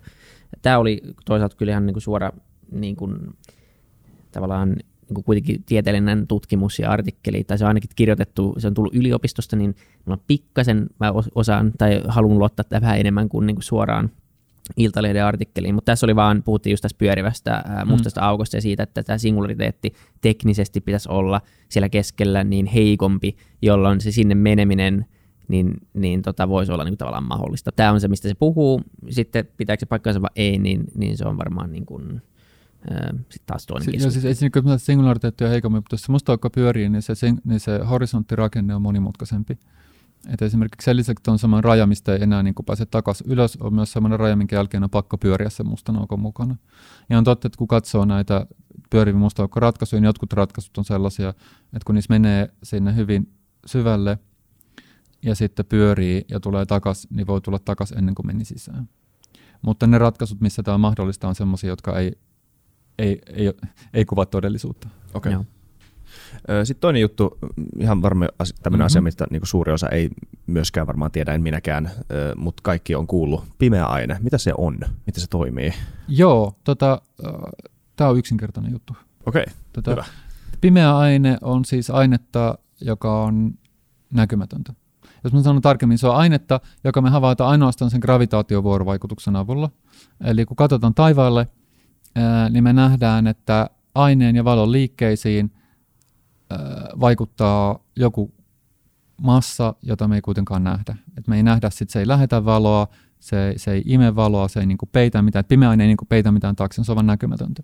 Ja luultavasti kysymys on vaan siitä, ja suunnilleen 80 prosenttia maailmankaikkeuden aineista on tällaista pimeää ainetta. Ja 20 prosenttia on sellaista, mikä koostuu atomittomista elektroneista, eli tästä, mistä mekin ollaan tehty. Ja luultavasti tämä pimeä aine siis vaan koostuu jostain hiukkasista, jolla ei ole sähkövarausta. Että tämä kuulostaa hirveän eksoottiselta tällainen niin kuin arkesti ja pimeä aine on siis luultavasti tässäkin huoneessa, sitä menee meidän kehojen läpi koko ajan. Niin kuin, oh, onpa ihmeellistä. Wow.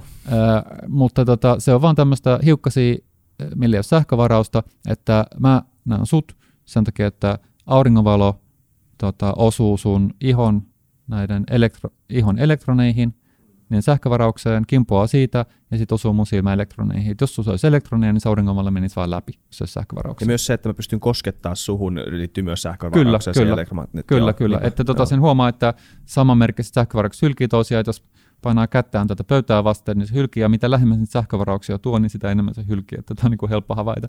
Mutta jos tässä pöydässä ei ole sähkövarauksia, niin mun käsi menee siitä läpi. Eli tämä pimeä aine on sitten tällaista, joka ei, ei kosketa, tavallista ainetta ei kosketa hyvin heikosti, öö, eikä näy. Ja sinänsä se, että, että on kaikkialla jotain näkymätöntä asiaa, niin se ei ole mikään uusi juttu. Että 1800-luvulla löydettiin sähkömagneettiset aallot, toteuttiin, että valon lisäksi on muutakin, valon sähkömagneettista säteilyä on muutakin, ja nykyään meillä on tietysti äh, infrapuna-aaltoja, mikroaaltoja, radioaaltoja, tämäkin menee radioaaltojen välityksellä. Tämä huone on täynnä näkymätöntä säteilyä, mutta meille se on niin kuin arkista, että jos, jos näkymätön säteily on sellaista, mikä meidän on normaalia, niin me se näkymätön aine nyt sen kummempaa. Mm. Eikö se kuitenkin niin. Niin kuin tosi iso prosentti ää, kaikista aineista on just sitä niin kuin pimeää? Kyllä, että se pimeä aine on se, mikä määrää esimerkiksi sen, että millaisia, tai silloin pääasiallinen rooli siinä, että minkälaisia rakenteita maailmankaikkeudessa muodostuu. Että voi sanoa, että, että jos ajattelee joulukuusta, niin se näkyvä aine on vain ne joulukuusen valot. Jos sä katsot pimeydessä, niin sä näet pelkästään ne valot, mutta pimeä aine on se runko. Että se määrää sen, miten... Miten tiedetään, että tämmöinen on olemassa? Joo, tota, tästä oli sitten että on havaittu, että asioita, jotka liikkuu ympäriinsä ja sitten gravitaation vaikutuksesta ja sitten ei nähdä, että missä se massa on. Että tämä on, tämä on vanha idea, että ensimmäisen kerran tuota sanaa pimeä aine käytti vuonna 1922 ja sitten ensimmäisen kerran havaittiin vuonna 1933 ja tämä havainnon teki, tai havaintojen tulkinnan teki alun perin sveitsiläinen tähtieteilijä Fritz Zwicky. Ja hän katsoi Kooma-nimistä galaksirypästä. Galaksiryppäät on siis tämmöisiä galaksien kasoja, missä on galakseja, jotka niiden painovoima on sitonut toisiinsa ja sitten ne kiertää toisiaan. Et se on tämmöinen epämääräinen niin kuin pilvi rypäs galakseja. Ja mitä enemmän siellä on massaa, niin sitä nopeammin ne galaksit kiertää. Ihan sama juttu kuin, että jos auringon massa kasvaisi, niin maapallo kiertäisi nopeammin. Sitä isompi on se voima, joka vetää sitä siinä. Ja sitten Zwicky mittasi kaksi asiaa. Kuinka nopeasti nämä galaksit kiertää ja paljon niissä galakseissa ja niiden välisissä kaasussa on massaa. Ja se näki, että tämä massa ei riitä selittämään näitä, kiertämisnope- näitä liikkumisnopeuksia siellä, Eli on olemassa näkymätöntä massaa. Kesti sitten vuosikymmeniä ennen kuin tämä idea toilla hyväksyttiin, ja siitä oli sitten paljon muitakin havaintoja, että nähdään tämmöisiä liikkeitä, mitä ei voida selittää millään muulla kuin tällaisella. Ö, tai voidaan selittää kahdella asialla. Joko gravitaatiolaki on erilainen kuin mitä me ollaan kuviteltu, tai sitten on massaa, mitä me ei nähdä, ja tämä massa, mitä ei nähdä, on sitten paljon luultavampi näistä selityksistä. Eli jos sitä massaa olisi vähemmän, niin ne kaikki vaan lähtisi niin kuin Joo, on, on, siis tämmöisiä, on siis tämmöisiä rakenteita, jotka ei pysy ollenkaan kasassa, ja sitten on myös semmoisia, että ne pysyisi kasassa, mutta ne, liik- mutta ne olisi niin paljon heikommin Joo. kasassa, että ne liikkuisi. Mutta on kuitenkin kyse ihan vaan niinku massasta, että tämmöinen erottelu, että niinku pimeä massa, että se on jotain niinku semmoista äh, niinku kummitushommaa. Joo, niin siis se on vaan, se, on vaan, se koostuu siis hyvin luultavasti, siis tässä on satoja erilaisia malleja, mutta luultavasti se pimeä aine koostuu hiukkasista, niin kuin mekin koostuu hiukkasista, mutta niillä hiukkasilla paljon sähkövarausta, ja ne, hiu- se on itse asiassa yksinkertaisempaa kuin näkyvä aine, koska kun se vuorovaikuttaa niin heikosti, paitsi näkyvä aine myös itsensä kanssa, niin se ei ole kasaantunut tämmöiseksi klimpeiksi, että ei ole mitään pimeän aineen planeettoja tai Niin. niin. galakseja tai mitään tämmöisiä, vaan se on semmoisia yksittäisiä hiukkasia. Okei. Okay. jotenkin, kuitenkin se, kaasua. se on niin iso osa, niin se tuntuu Mhm. mm-hmm. jotenkin laiskalta selitykseltä, että kun se ei nähdä, että se on nyt vaan jotain hiukkasia, ja mm. Sitten tavallaan meillä on todistettu, mitä se on, ja sitten, että voidaanko me olettaa, että se on kaikki samaa, Ah, joo, samanlaista, ja Joo, niin joo. tälleen. Siis tietysti voi olla, että näkyvä ainetta on paljon erilaisia hiukkasia, niin miksei pimeätä ainetta? Ja tavallaan me tiedetään, että näin onkin. Et ensimmäinen tämmöinen, että 70-luvulla hahmotettiin toki, että kyllä tätä pimeää ainetta on, että sitä tarvitaan. Et muuten havainto ei voi selittää. Ja sitten, ja sitten todettiin myös, että, että se on jotain uudenlaista ainetta, koska se- okei, okay, jotain ainetta, mitä me ei nähdä, mutta mistä me tiedetään, että se ei koostu että se ei ole vain jotain aineita, joka on himmeitä. Ensimmäinen idea oli esimerkiksi, että on tämmöisiä aineklimppejä, t- tämmöisiä tähtiä, jotka ei ole ihan syttynyt. Että tähdet syttyy sen takia, että on paljon ainetta, sitten se aine romahtaa ja sitten tiheys kasvaa niin että ydinreaktiot syttyy siellä keskellä. Mutta jos sitä ainetta ihan tarpeeksi, että se ydinreaktiot ei syty, että me nähdään, aurinko on helppo nähdä ja tähdet on helppo nähdä, koska ne on kirkkaita, niin se on ydinreaktioita, mistä syntyy valoa. Mutta jos on tämmöinen aineklimppi, joka ei ole syttynyt ja se on kaukana meistä, niin me ei, me ei nähdä sitä. Tai, se- tai se ei sitä niin suoraviivassa nähdä, että miten me nähdään se. Mutta sitten pystyttiin osoittamaan, että pimeä aine ei ole tällaista, vaan se koostuu hiukkasista. Ja sitten tiedettiinkin, että on olemassa tämmöinen hiukkanen, nimittäin neutriino, joka oli havaittu vuosikymmeniä aikaisemmin. Neutriinot on siis tämmöisiä hiukkasia, joilla ei ole sähkövarausta, mutta niillä on. Ajateltiin, että okei, no pimeä aine koostuu neutriinoista. Että, ja me tiedettiin vielä, että paljonko neutriinoita on. Teoreettisesti pystyttiin arvioimaan, että niitä on siis muutama sata jokaisessa kuutiosenttimetrissä. Ja sitten kun me tiedetään paljonko sitä pimeätä ainetta niin kuin pitää olla, me voidaan katsoa galaksia ja galaksiaryppäitä, me tiedetään paljonko sitä, mikä se massan suhde näkövainen massaan on. Sitten me tiedettiin, että lukumäärällisesti montako näitä neutriinoita on niin kuin kuutiosenttimetrissä, niin me tiedetään, mikä se niiden massa pitää olla. Sitten tehtiin ha- koe laboratoriossa, että mitä tämä neutrinon massa, hommattiin, että se on just tämä oikea. Loistava, neutrinot selittää pimeän aineen. Paitsi tietysti, että tämä koe oli täysin pielessä ja selitys oli väärin. Ja tämä on hyvä esimerkki, miten tieteessä usein tämmöiset niin ilmeiset ideat, että näin se varmasti menee. Nyt palaset sopii yhteen, osoittautuu kyllä vääriksi ja oikea ratkaisu jossain muualla. Mutta neutrinoja on siis olemassa, niillä on massa, mutta ne muodostaa ää, pienen osan ää, tästä pimeästä aineesta, siis jotain alle, no niiden massa ei tiedetä, mutta siis alle prosentin luokkaa varmaan, ja neutrinoja on kolme erilaista. Et siinä mielessä voidaan sanoa, että okei, pieni osa siitä pimeästä, hyvin pieni osa pimeästä aineesta on selitetty, että se on näitä neutrinoita, Ää, ja sitten, että, se, että onko se loppuosa, että onko se vain yksi hiukkanen vai onko se useampia hiukkasia, niin sitä me ei tiedetä. Yksinkertaisemmissa malleissa se on vain yksi, yksi, yksi hiukkanen, ja jotain perusteita ajatella, että se on vain yksi hiukkanen, mutta yk, se, että joku malli on yksinkertainen, ei tarkoita sitä, että se on oikein. Niin. Voi olla, että niitä pimeänä hiukkasia on usein, että se on mahdollista. Okei. Okay. Yksi asia, vielä tämä on semmoista tykitystä putkeen vaan, mutta Siitä vaan. Mutta siis äh, semmoinen asia, mitä mä en niin ymmärrä mitenkään, ja se on semmoinen teoria, tai siis on osoitettu, että elektronit, niin ne voi olla niin kuin mon- kahdessa paikkaa ainakin samaan aikaan. Hmm. Sitten vasta kun sä havainnoit sen, niin se valitsee kummassa se on. Ja mi- miten se niin kuin voi olla mahdollista? Ja mä oon nähnyt jonkun kokeenkin jossain YouTube-videossa, missä se tavallaan niin kuin, se menee jonkun jutun läpi. Ja sitten Joo. tavallaan, ellet sä havainnoi, niin se ei mene. Sitten kun sä havainnoit, niin se menee. Tota, lyhyt vastaus, että kukaan ei tiedä. Mutta, mutta jos mä avaan tätä pikkasen. Tota, Eikö kukaan muu myöskään ymmärrä? Mikä se oli se tota Feynmanin ö, selitys, että jos sä luulet, että sä ymmärrät kvanttimekaniikan, niin sä et oikeasti ymmärrä sitä. Niin. Tätä, äh, mutta mä voin sanoa, mikä se on, mitä me tiedetään ja mikä se on, mikä me ymmärretään ja mitä me ei ymmärretä. Että meidän arkikäsitys aineesta on se, että tämmöisillä aineklimpeillä on aina tietty paikka, ne on yhdessä paikassa ja niillä on tietty nopeus ja että ne on niin kuin, ja että kun, jos havaitaan äh, lasi tässä paikassa tai lasi tuossa paikassa, niin se on niin kuin siirtynyt näiden paikkojen välillä siitä. Tämä tuntuu niin, niin ilmeiseltä, miksi edes sanoa tämmöistä typerää, miten muuten voisi ollakaan. Mutta kvanttimekaniikassa tilanne on erilainen. Et siinä se yleisesti ottaen todellisuus on epämääräinen, mikä tarkoittaa sitä, että hiukkasilla, ei noista alkeishiukkasilla, vaan sisämmillä esineillä ei ole mitään määrättyä paikkaa, vaan niillä on todennäköisyys jakaumalla eri paikoissa.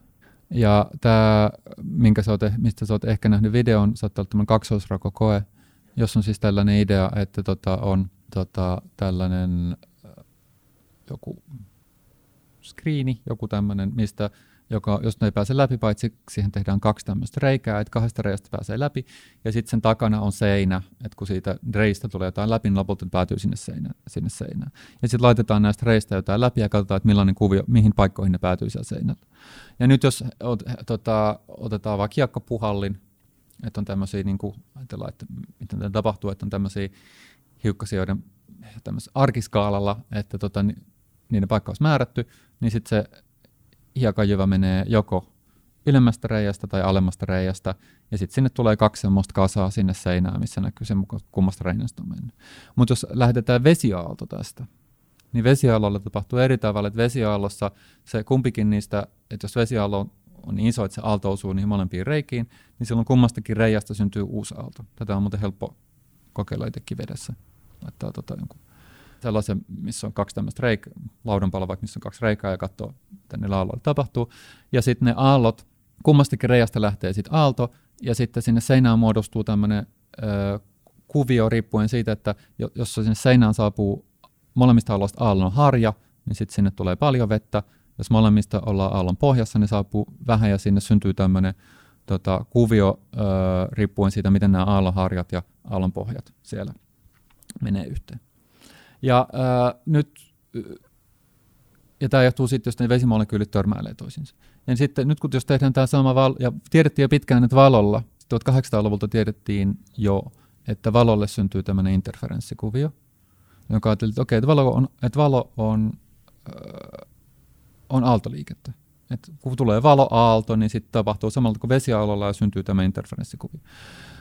Ja sitten äh, kuitenkin 1900-luvulla hahmottiin, että, että valo koostuu tämmöistä yksittäisistä hiukkasista.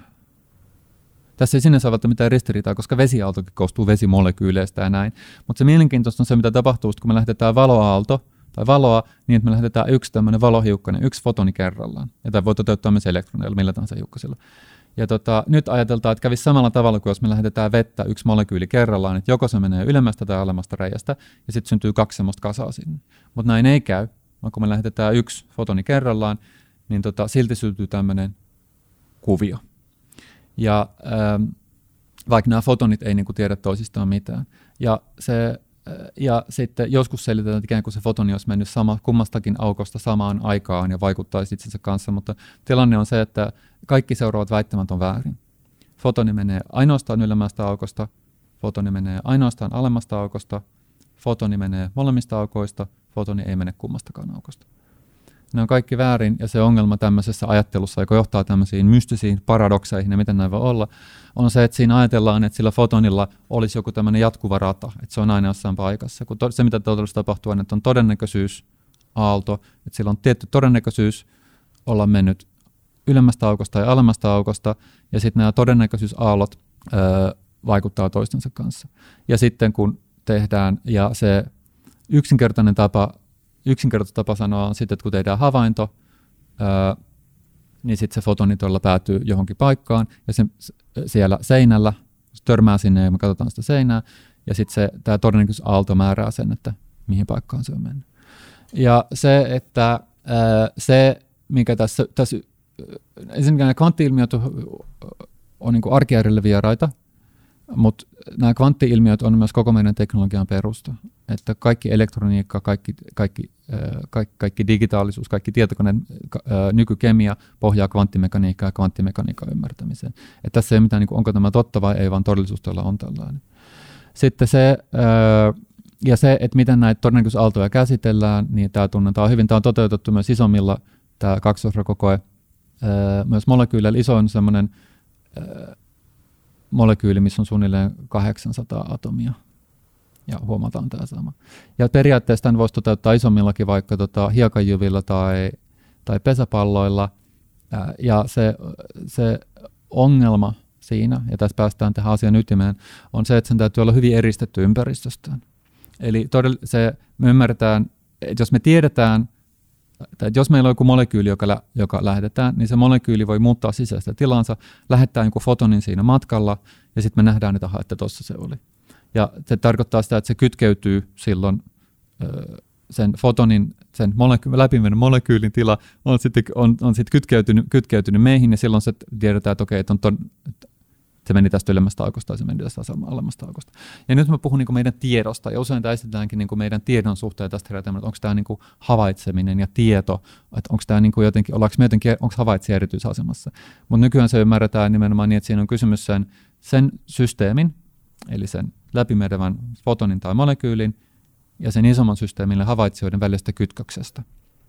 Ja se, ja se, mitä siinä tapahtuu, että jos se systeemi vuorovaikuttaa meidän kanssa, että jos me kytkeydytään siihen molekyyliin, niin silloin se molekyylin tila on epämääräinen, mutta me ollaan yhtä lailla epämääräisiä.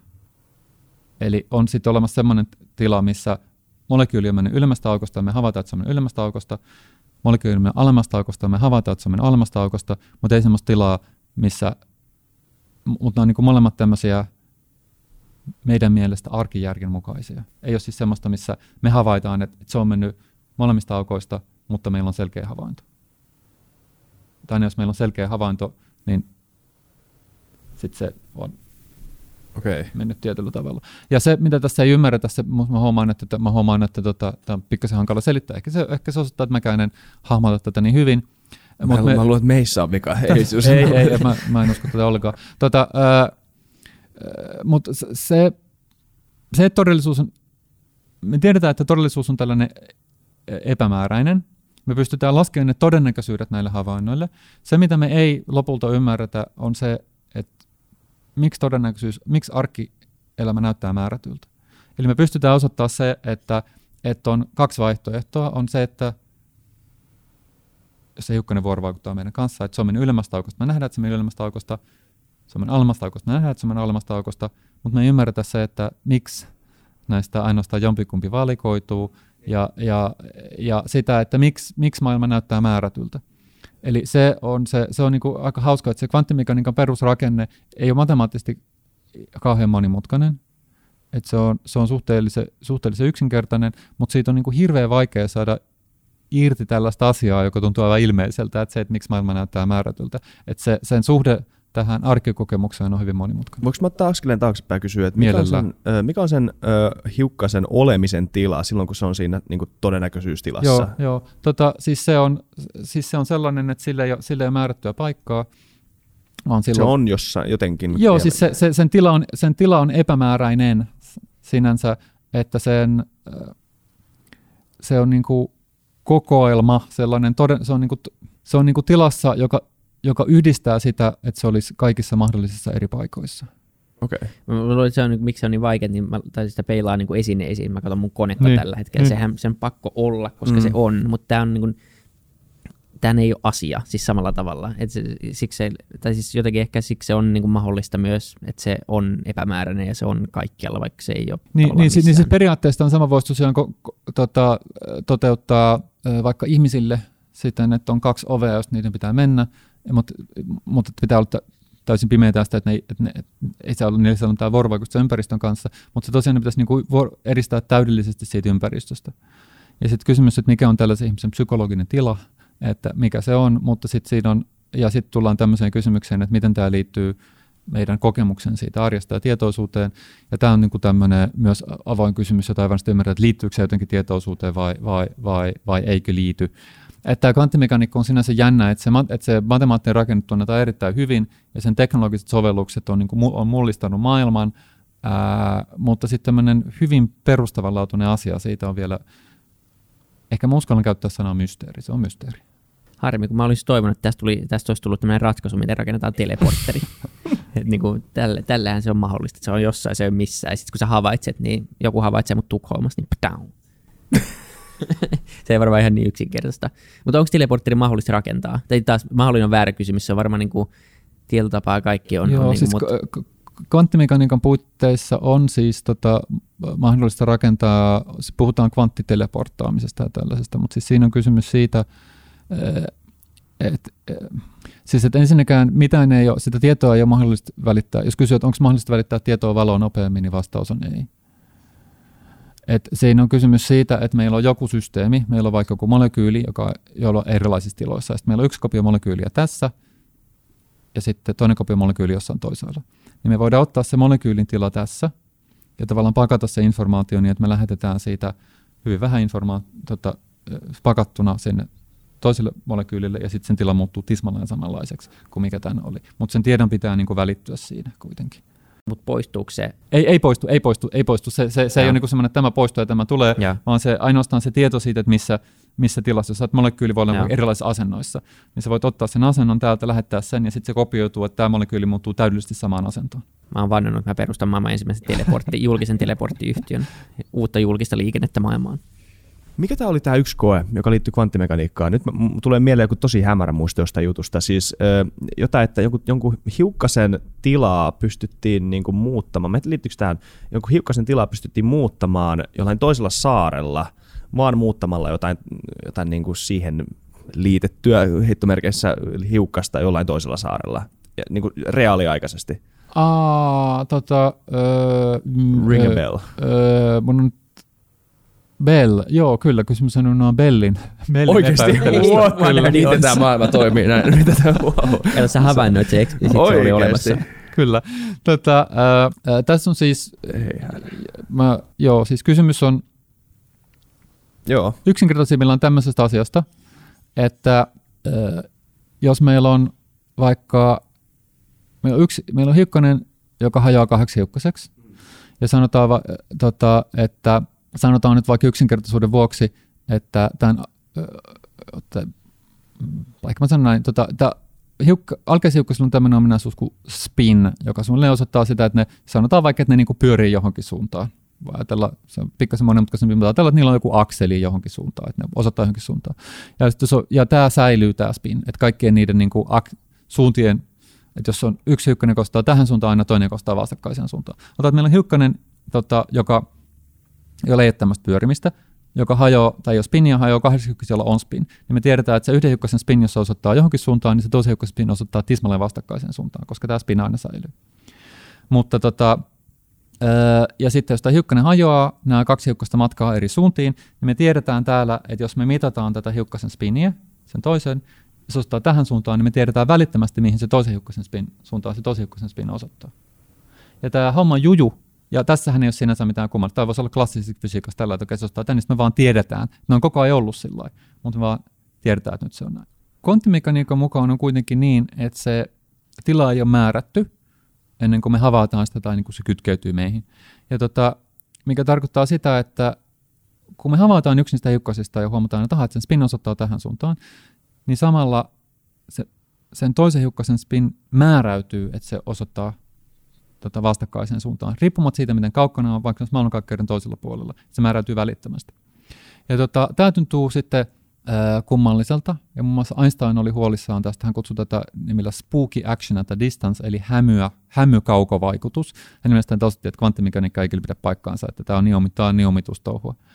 Ja tota, sitten kysymys on, että miten me voidaan niin kokeellisesti testata sitä, koska se on, se on myös sattumavarasta, että miten ne menee ne meneekö ylös vai alas, että mitataan täällä, niin mistä me tiedetään, että onko se aina ollut ylhäällä vai määräytyksen nyt.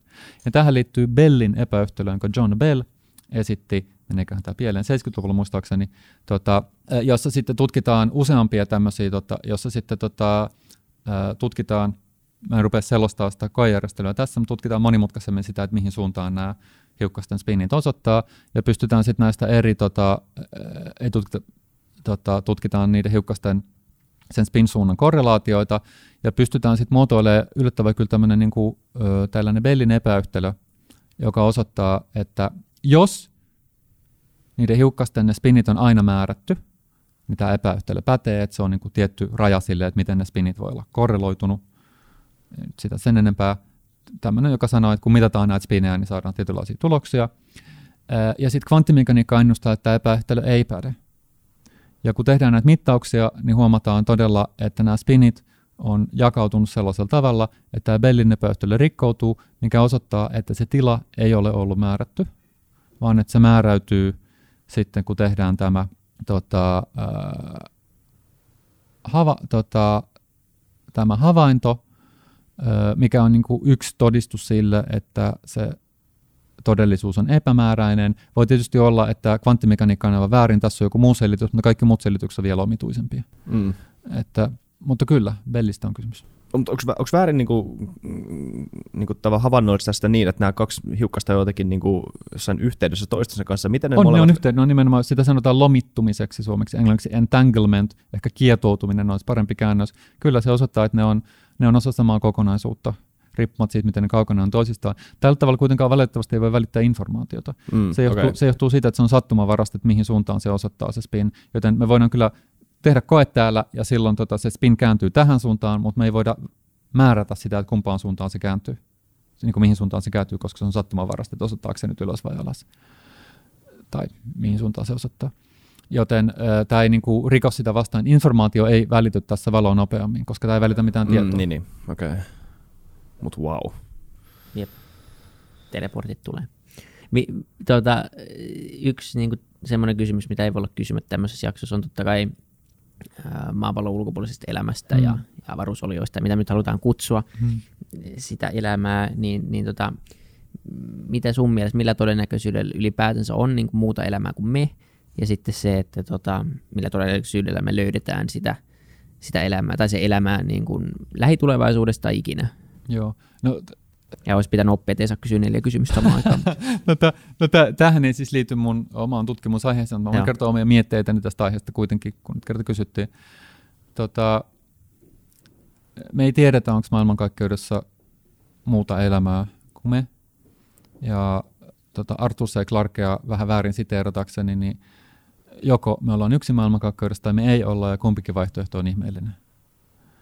Ja äh, tätä elämän syntyähän on tutkittu, mutta toistaiseksi ainoa esimerkki elämästä, mikä meillä on maapallolla ja kaikki elämä, mikä on maapallolla, on, on lähtöisin samasta itseään kopioivasta rakenteesta, joka sitten on levinnyt ympäri maapalloa. Äh, ja jos me löydettäisiin aurinkokunnasta jäänteitä riippumattomasta elämästä, joka on, joka on syntynyt eri tavalla, niin se olisi vahva osoitus siitä, että elämää luultavasti on muuallakin koska silloin me tiedetään, että meillä on ainakin kaksi tapausta. Koska nyt meillä on vain yksi tapaus, me tiedetään, että mahdotonta sanoa, onko se todennäköistä vai ei. Ö, eli tässä mielessä me ei tiedetä, onko olemassa mitään elämää löydettävänä. Ja niitä, mutta tätä elämäähän etsitään kahdella erilaisella tavalla.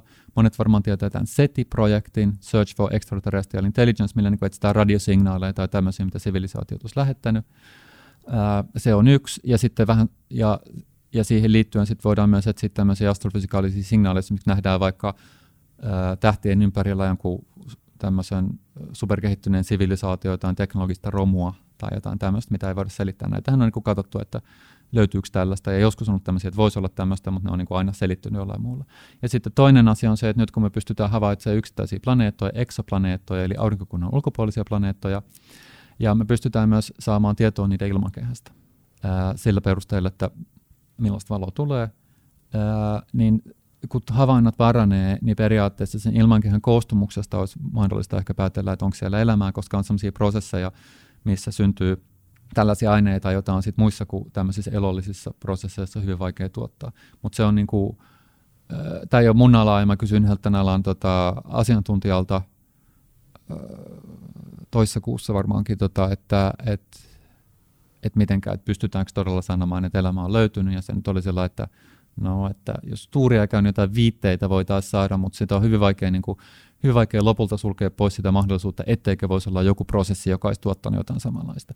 Mutta nämä on niin kuin ne kaksi pääasiallista mahdollisuutta. Oh, niin siis sen lisäksi tietysti, että aurinkokunnasta voidaan löytää elämän jäänteitä. Sitten toinen on tämä SETI ja muut tämmöiset astrofysikaaliset havainnot. Ja kolmas on tämä eksoplaneettojen ilmakehän tutkiminen. Neil deGrasse Tyson sanoi just, että se, että väitetään, että että tota, missään ei ole elämää muualla kuin täällä nyt, ja sanon, väitetään, että se pitää niinku paikkaansa, niin se on sama kuin se meni sitten valtamereen ja ottaisi suunnilleen yhden, yhden tota, kädellisen hiekkaa ylös, ja sitten toteasit, että valtamerissä ei ole valaita. Niin, sitä, niin sitähän me ei tiedetä. Että tota, on esitetty tämmöisiä kysymyksiä, että esimerkiksi niin sanottu Fermin paradoksi, joka on se, että jos teknologinen sivilisaatio kehittyy ja lähtee leviämään, niin se aikaskaala sekä niiden signaalien lähettämiselle ympäri lennurataa, että sitten lennunratahan vaan niin suunnilleen sadan, se skaala on niin 100 000 valovuotta, mikä on inhimillisen skaala iso asia, mutta jos ajattelee, että on satoja miljoonia vuosia aikaa kehittää näitä sivilisaatioita, niin siinä signaali tehtiin kulkea pitkiä poikin. Puhun, tai edes sitten tämmöiselle niin leviämiselle ympäri maailmankaikkeutta, että jos on sivilisaatio, joka on olemassa 10 miljoonaa vuotta, niin se ehtii jo levittäytyä siinä aika pitkälle. Että, että miksei, miksei ketään on nähty, miksei, tota, miksei meillä ole mitään signa- signaaleja, mutta tässä on niin paljon asioita, mitä me ei tiedetä, me ei tiedetä mikä on se elämän synnyn todennäköisyys, me ei tiedetä, että mikä on ää, sitten todennäköisesti jos syntyy elämää, että syntyykö tämmöistä monimutkaista elämää, missä on monimutkaisia rakenteita, vai jääkö se jollekin, että siinä on jotain yksoluisia niin. tota, eliöitä, ja sitten, että syntyykö teknologiaa, kuinka pitkäikäisiä teknologiset sivilisaatiot on. Tällä hetkellä se yksi datapiste, mikä meillä vaikuttaa sille, että ei kovin pitkäikäisiä, ja ja, ja tällaisia, että mun mielestä ei ole, ei ole mysteeri se, että mitään ei ole näkynyt, mutta tota, mutta olisi myös voinut olla niin, että jotain nähdään. Että siinä on niin paljon sellaista, mitä, mitä, mistä ei osata sanoa. Voisi olla, että me ollaan vaan ihan täysin myöhässä. Kaikki meni jo. mutta tai sitten me ollaan täysin aikaiseksi. Mutta mut, mut tähtiä syntyy vielä, planeettoja on. Nyt me tiedetään, että planeettoja on paljon enemmän kuin mitä on aiemmin ajateltu, että on, että on tyypillistä, että tähtien ympärillä on planeettoja ja näin. Että senkin jälkeen, kun ihmiskunta on kuullut sukupuuttoon, niin jos, elä, jos niin voi vielä syntyä uusia sivilisaatioita, että ei tässä ole mikään kello vielä pysähtynyt. Kysytäänkö viimeinen kysymys?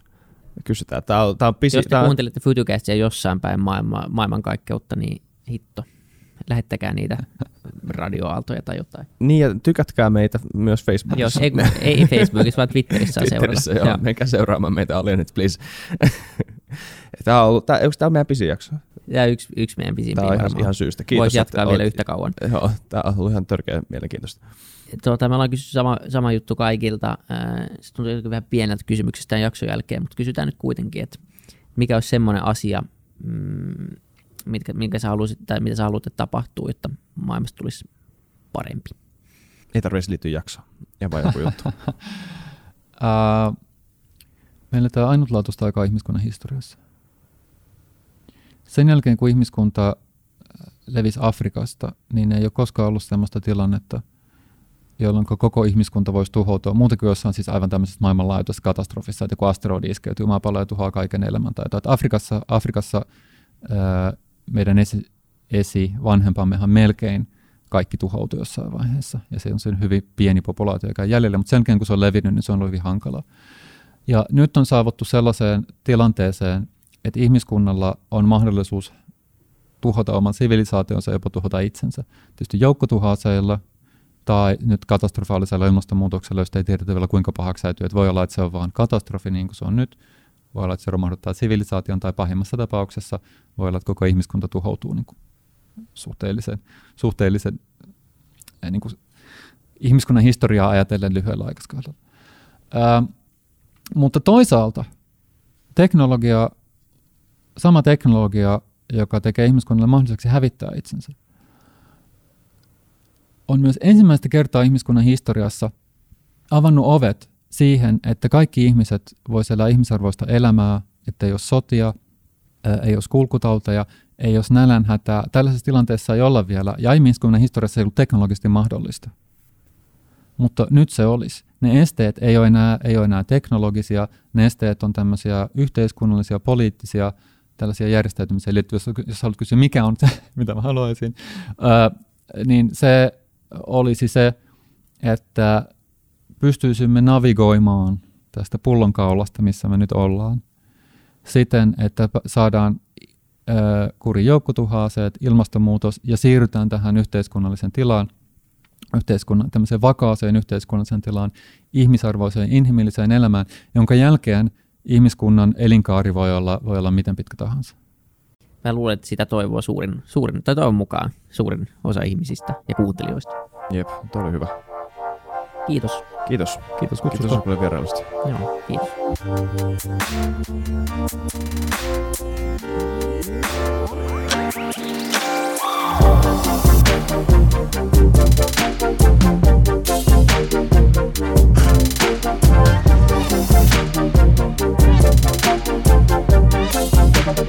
Thank